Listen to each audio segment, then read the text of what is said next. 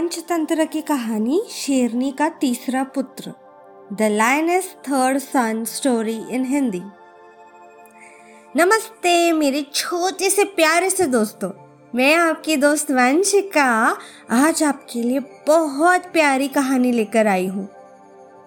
तो चलिए सुनाती हूँ आज की कहानी। उम्मीद है आप सबको पसंद आएगी और आप मुझे कमेंट्स करके बताएँगे कि वंशिका दीदी ये कहानी अच्छी थी या वो वाली अच्छी थी? या नेक्स्ट वाली ये कहानी लेकर आना? तो मुझे कमेंट्स करके बताओगे तो पता चलेगा ना? तो जल्दी जल्दी कमेंट्स करना, लेकिन उसके पहले ये कहानी सुन लेना। किसी घने जंगल में एक शेर और एक शेरनी साथ रहते थे। वे दोनों एक दूसरे से बहुत प्रेम करते थे। हर दिन दोनों साथ में ही शिकार करने जाते और शिकार को मारकर साथ में बराबर बराबर खाते थे। दोनों के बीच में विश्वास और भरोसा भी खूब था। कुछ समय के बाद ही शेर और शेरनी दो पुत्रों के माता पिता भी बन गए। जब शेरनी ने बच्चे को जन्म दिया तो शेर ने उससे कहा कि, अब से तुम शिकार पर मत जाना। घर पर रहकर खुद की और बच्चों की देखभाल करना। मैं अकेले ही हम सबके लिए शिकार लेकर आऊँगा। शेरनी ने भी शेर की बात मान ली और उस दिन से शेर अकेले ही शिकार के लिए जाने लगा। वहीं शेरनी घर पर रहती और बच्चों की देखभाल करती। बदकिस्मती से एक दिन शेर को कोई भी शिकार नहीं मिला। थक हार कर जब वह खाली हाथ घर की तरफ़ जा रहा था तो उसे रास्ते में लोमड़ी का एक बच्चा अकेले घूमता हुआ दिखाई दिया। उसने सोचा, आज उसके पास शेरनी और बच्चों के लिए कोई भोजन नहीं है तो वह इस लोमड़ी के बच्चे को ही अपना शिकार बनाएगा। शेर ने लोमड़ी का बच्चा पकड़ा, लेकिन वो बहुत छोटा था। जिस वजह से वह उसे मार नहीं सका। वह उसे ज़िंदा ही पकड़कर घर लेकर चला गया। शेरनी के पास पहुंचकर उसने बताया कि आज उसे एक भी शिकार नहीं मिला। रास्ते में उसे यह लोमड़ी का बच्चा दिखाई दिया तो वह उसे ही मारकर खा जाए। शेर की बात सुनकर शेरनी ने कहा, जब तुम इसे बच्चे को नहीं मार पाए तो मैं कैसे मार सकती हूँ? मैं इसे नहीं खा सकती हूँ। इसे भी मैं अपने दोनों बच्चों की तरह ही पाल पोस कर बड़ा करूँगी। और ये अब हमारा तीसरा पुत्र होगा। उसी दिन से शेरनी और शेर लोमड़ी के बेटे को भी अपने पुत्रों की तरह प्यार करने लगे। वह भी शेर के परिवार के साथ बहुत खुश था। उन्हीं के साथ खेलता, कूदता और बड़ा होने लगा। तीनों ही बच्चों को लगता था कि वह सारे ही शेर है।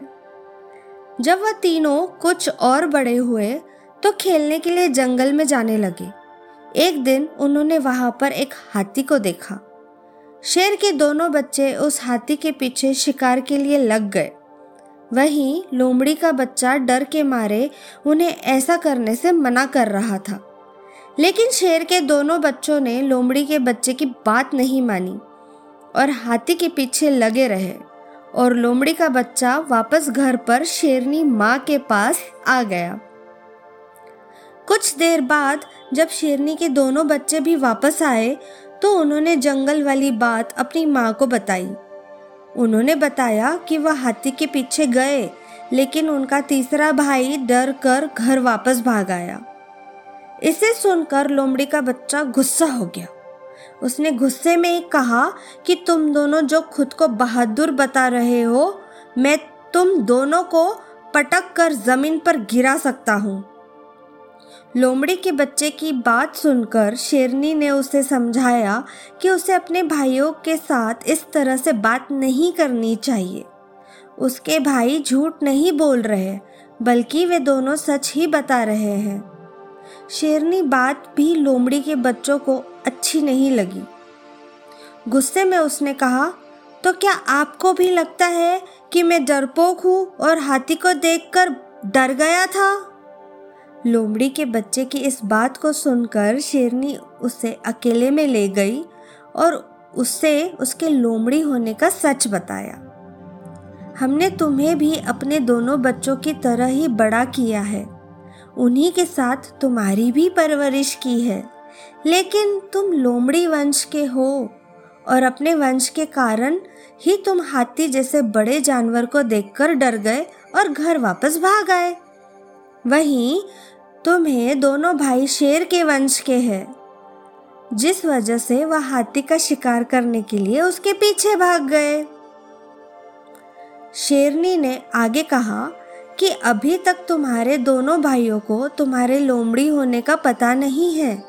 जिस दिन उन्हें यह पता चलेगा, वह तुम्हारा भी शिकार कर सकते हैं। इसलिए अच्छा होगा कि तुम यहाँ से जल्दी भाग जाओ और अपनी जान बचा लो। शेरनी से अपने बारे में सच सुनकर लोमड़ी का बच्चा डर गया और मौका मिलते ही वह रात में वहाँ से छिपकर भाग गया। कहानी से क्या सीख मिली? कहानी से सीख मिलती है कि शेरनी और शेर के तीसरे पुत्र की कहानी हमें यह सीख देती है कि कायर और डरपोक वंशज के लोग अगर बहादुर लोगों के बीच में रहे तो वह भी बहादुर नहीं बन सकते हैं। उनकी आदतों में उनके वंशज की सोच और दक्षता की झलक बनी रह सकती है। तो दोस्तों, कैसे लगी आपको कहानी? कमेंट्स करके बताइएगा। अपना ख्याल रखिएगा। मैं फिर मिलूँगी आपसे एक अगली अनोखी कहानी के साथ। तब तक के लिए टेक केयर बाय बाय